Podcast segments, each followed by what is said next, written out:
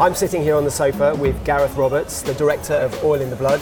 And the reason I'm here with him today is because this year at Bike Shed London's show, we're going to have for the first time a cinema.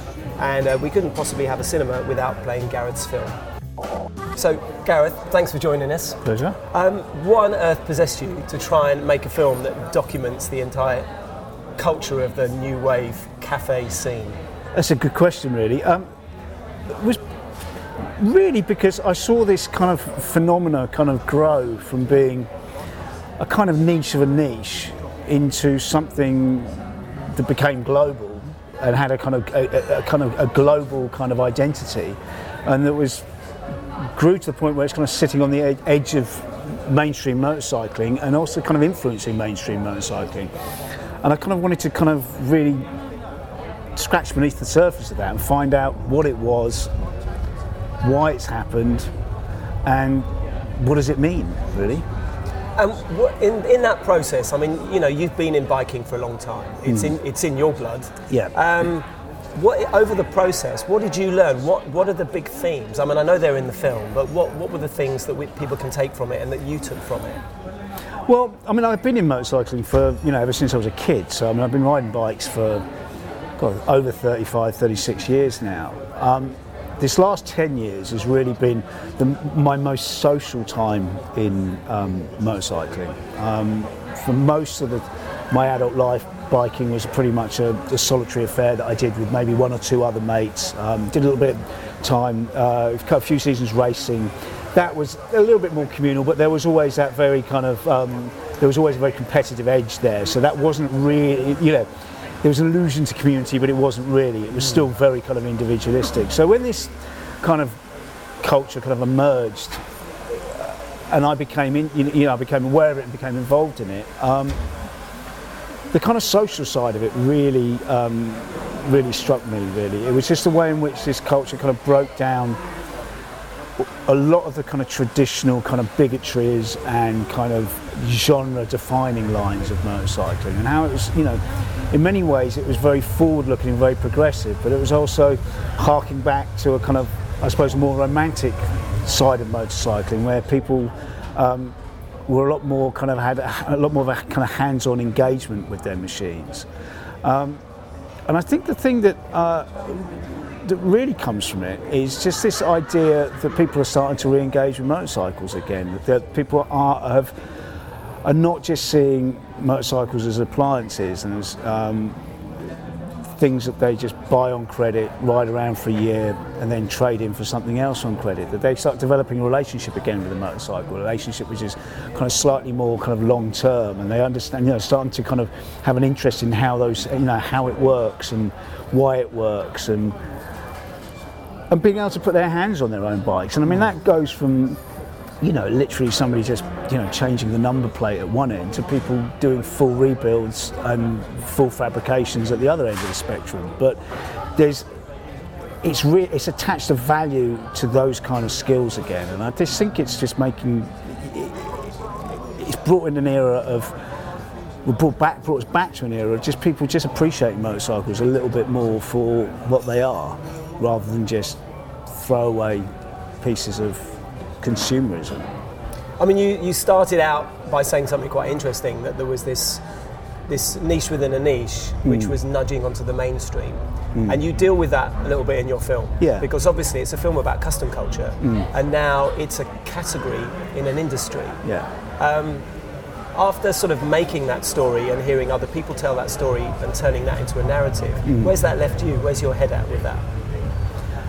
Uh, where my head, at- I know what my own pers- where my own personal interests lie, but in terms of the industry and the kind of the sector, the sector or the culture as a whole, I think it's only, you know it's a good thing. It's a great thing. It's first of all, the manufacturers have started listening to what consumers want, and for a long time they didn't listen to what consumers want. They really tried and very successfully led consumers where they needed, they, where they wanted consumers to be led, and what you've seen with a number of the major manufacturers is that they've actually started listening to motorcyclists again and started trying to understand what it is you know people actually want rather than what they want to sell them which I think is you know in, in many cases are two different things so I think that's a very positive thing I think it's it's made motorcycling cool again. You know, motorcycling had become this kind of esoteric, kind of fetishistic little niche that really just sat on its own over there somewhere where people who are into bikes are into bikes and then the rest of the world, you know, couldn't give a shit. Whereas with this whole culture, because it's so kind of wrapped up with the kind of lifestyle side of things, it's like it's made bikes cool again. And bikes have always been cool. You know, they were cool in the early 1900s, they were cool in the 20s, 30s, 40s, 50s, 60s, 70s, started to drift off in the 80s and 90s. But it's it's made them it's made the whole motorcycle culture kind of something that people you, people in the mainstream aspire to and you know would consider wanting to be a part of. Whereas 10 15 years ago that wasn't the case. And the, the net result of that was motorcycle industry was dying. Whereas now you know it seems like the motorcycle industry is in, in certain certain aspects has kind of recovered. And you, you know there's there's a renewed interest in motorcycling so I think that's a great thing. And I think you know it's it's also a very diverse culture so it means that people can take what they want from it. It's not a particularly prescriptive culture so it's not like custom culture in years gone by where there was a very strict kind of set of rules and kind of aesthetic um, you know aesthetic um, standards that you had to keep it's it's it's it, it, it, it's so widespread. Is that people can take out take from it what they want to take from it and they can burrow down into whatever whatever little aspect they want of it want, want to burrow down into but still come to somewhere like the bike shed or any of the major events and you know feel that they're part of something that, that that's bigger and just beyond that particular little niche. You know you can have you know you'll have guys coming up to the bike shed show on you know 1940s you know Harley 45s. You know you have guys pulling up on it on you know 2019, you know Triumph uh, Triumph Scrambler, and they'd be parking next to each other and they'd be talking to each other about their bikes, and that's something that's very special because it never used to be like that, and I think that's the single most kind of positive thing that you can take from this kind of you know this culture is that it's it's encouraged a sense of diversity where people can just actually get on with being interested in what they're interested in. Yeah, it's a. I mean, I we talk about it a lot. It's a little bit kind of punk rock, isn't it? All the rules got broken, and it's kind of brought everyone together. Yeah. Everyone's got something in common.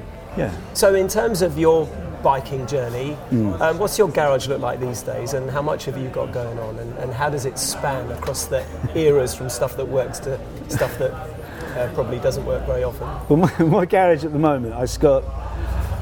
Well, there's seven bikes that are attached to my garage. There's, there's only only five of them in there at the moment. But essentially, what I've got at the moment, I've got a Norton Commando, which works most of the time. Um, I've got a Triumph T140 Bonneville that's chopped up, which works very rarely.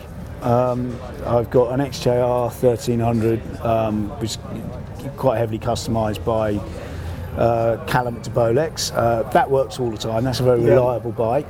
Um, I've got Ducati 900 SS, um, kind of Mike Hailwood kind of super light, quite very heavily customised. the custom. poster thing. bike from a couple of years poster ago. bike from yeah. two years ago. Yeah, that works. That only mm. goes out when it's when there's no sign of rain. though. I'm a bit precious about that.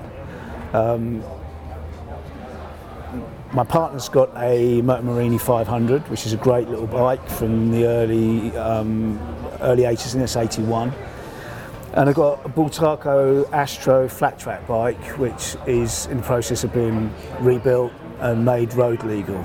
So that's that's it at the moment. And there's uh, there's talk of a, a Laverda Jota at some point.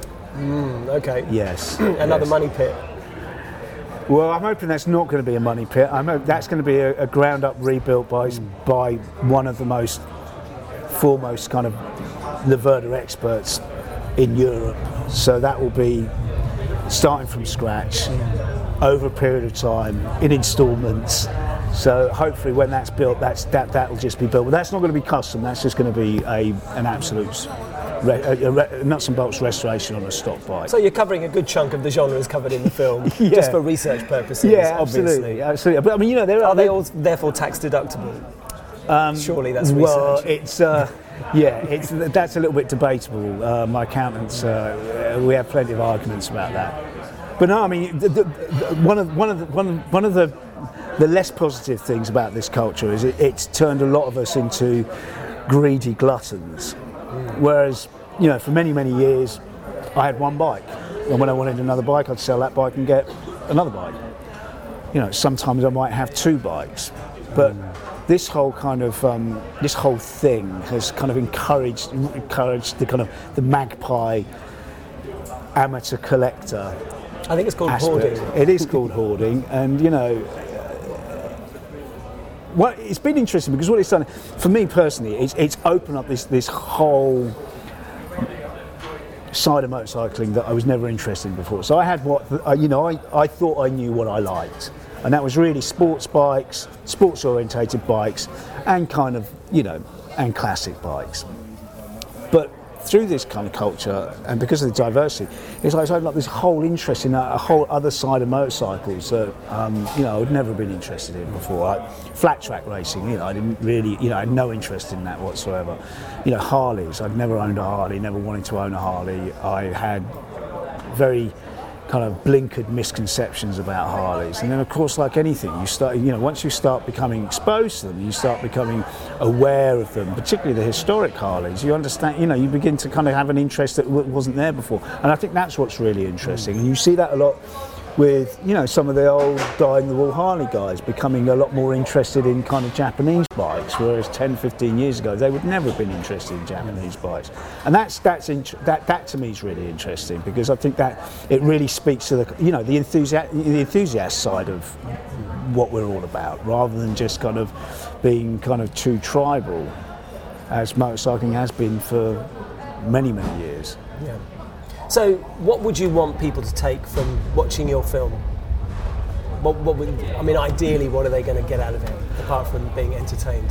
Well, I'd like people to to uh, be entertained, to be informed, and also to take away from it, take away from it that it's it's something that is enduring, and it's a kind of it, it, it's more about a kind of philosophical change in how people think about motorcycling, rather than it being a fashionable or transitory thing. Because you know, we talk about this in the film about young people getting involved with bikes. Now, young people getting involved in bikes through th- through this culture. You know, kids in their their late teens, early twenties who get their first bike, and their exposure to motorcycling is through this through this culture.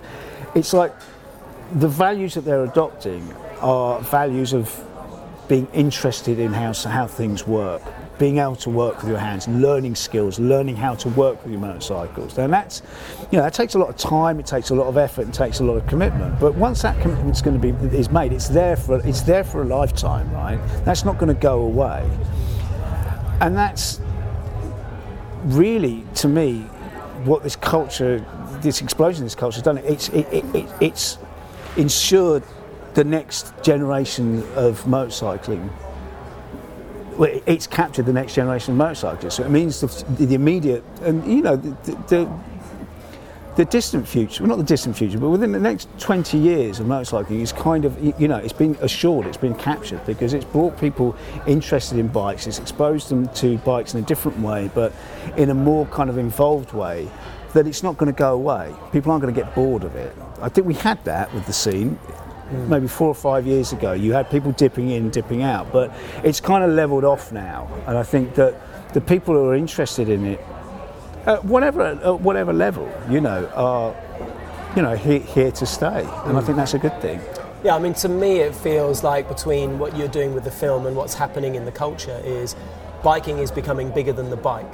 It's mm. about people. So, mm. where, where- I mean, you talk about electric, you talk about uh, women coming back into biking and owning it and Yeah. not being on the back and, and it becoming a natural part of, of sort of women's culture. Um, and a whole bunch of themes about how things were evolving. But I think what it what it really talks about is the people. Yeah, And it talks about it's, it's not just about the two wheels and, and the powertrain, it's about this, this big group of cultures all coming together. Yeah, and it's the relationships that you, it's the relationships that you develop with people. I mean, that's what makes this all interesting. It's, it's, you know, the bikes are the bikes, and the bikes are fascinating in themselves. But bikes have always been fascinating. So, what's the thing that's made it different? And that's the culture. You know, that's the culture. That's the people. That's the interaction with the people, and that's the kind of just this kind of sense of identity that it gives that it gives people, but from all sorts of different backgrounds and all sorts of different kind of walks of life, and it's not, but it's not like a an identity that's asking you to conform to anything. It's just asking you to. It's like David Borras says in the film. It's just you know, come and give something. It doesn't really matter what it is, but as long as you come with a you know a giving and an open spirit, then you're you're you're welcomed with open arms. And I think that's what's really interesting about it. You know, you come to the bike shed and you walk around the bike shed, and you look at who's in it. I mean, it's not what its detractors would imagine it to be. You know, its detractors would say, "Oh, it's just you know, it's just."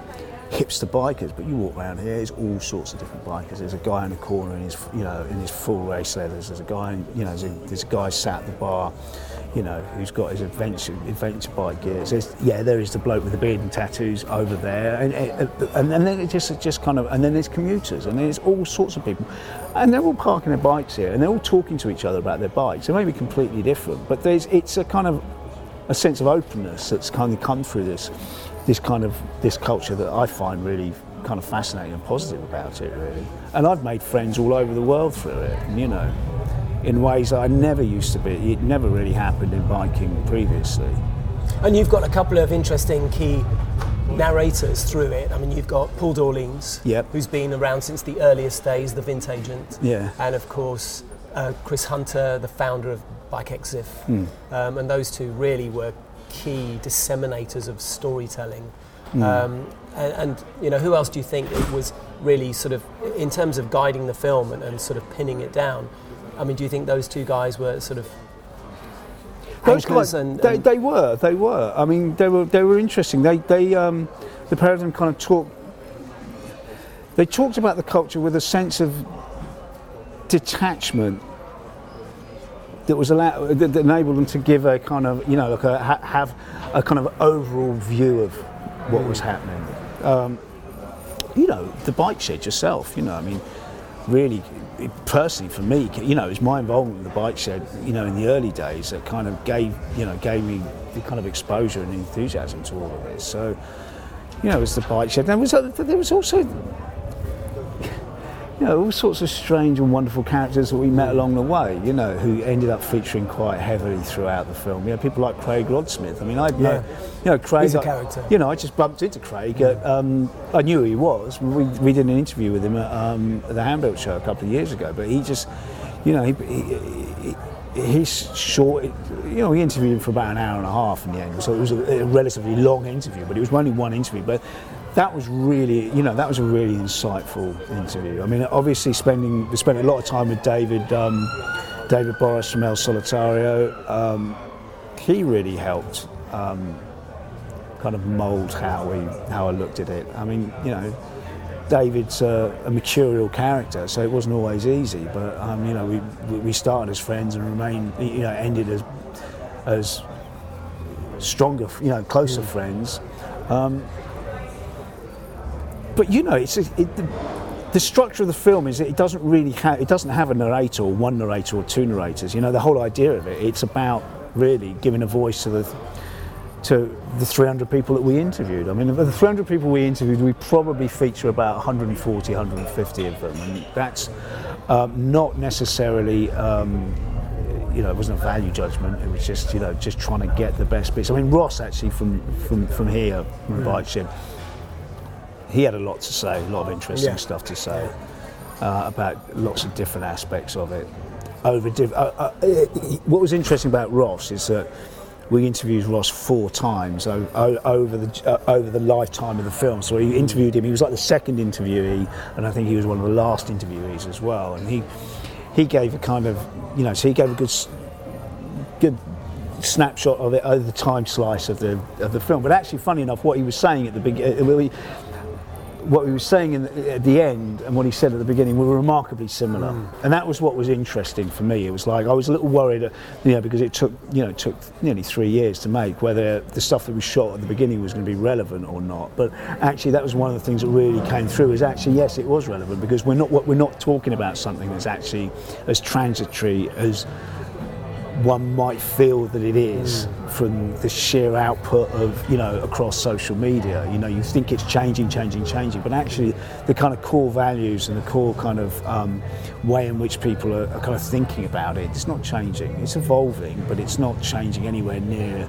at the rate that you would imagine. I think yeah, a lot of people were concerned that because the film took a long time to make. Yeah. That by the end of it, some of the material would have been sort of outdated. But actually, I think what the film showed me as a viewer was the stories remained the same. The hmm. scene, as maybe as businesses or as categories or as various other parts of the, you know, how it's executed, that's changed, and the bikes have evolved and moved hmm. on. But the story underneath it has remained exactly the same. No, I'm not, yeah, you're, you're right. I mean, what I think has happened over the over these three years is the kind of you know culture's matured. You know, there are certain people within the culture who have worked out ways in which they can monetize it and, and make a living from it, and then there are other people who have realised that they actually can't make a living out of it. So you've had people, you know, you had you had a number of people fall away from it. Um, who haven't really been able to work out how to, you know, how to, to run a business. As they say, there's hundreds of pounds in motorcycling.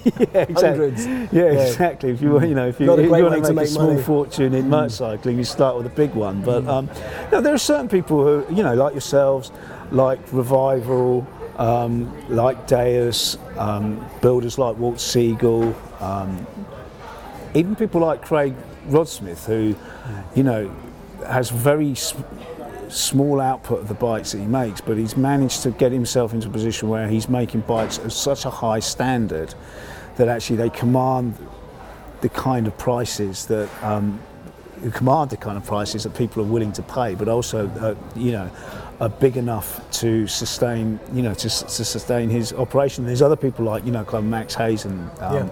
Who, who are in that category, and I think it's the difference between those who have succeeded and those who who haven't is not necessarily down to skill or flair, but it's really being an understanding of what it is that they, they do best and actually really focusing on what they do best.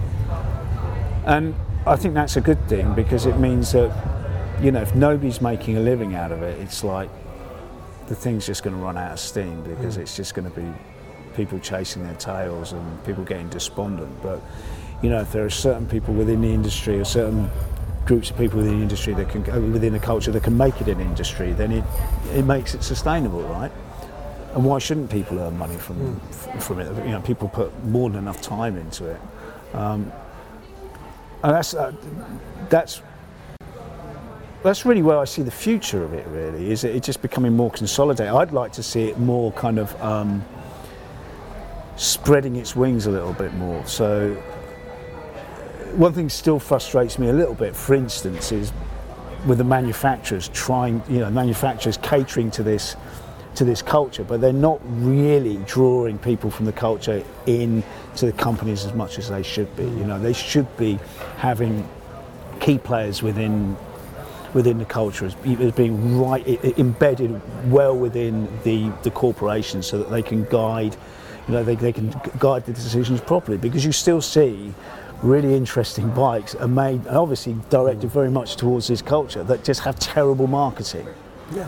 and they hit you know hit so many wrong notes and uh, you know that's where I think you know it could develop in a really interesting way and also you know and on the media side of things you know having more kind of substantial um, media output so we start seeing decent stuff on TV decent stuff online that's just a, that, that's